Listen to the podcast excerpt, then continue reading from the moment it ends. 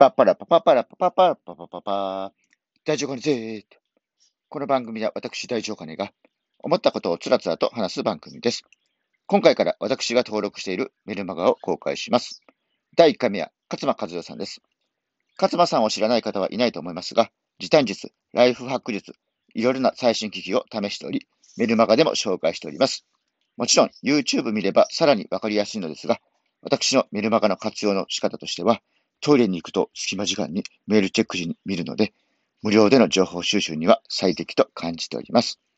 勝間塾にはあのワーママハルさんも入っていたそうですが、私の使い方としては、勝間を目指していないので、時短術的なライフハック術を取り入れております。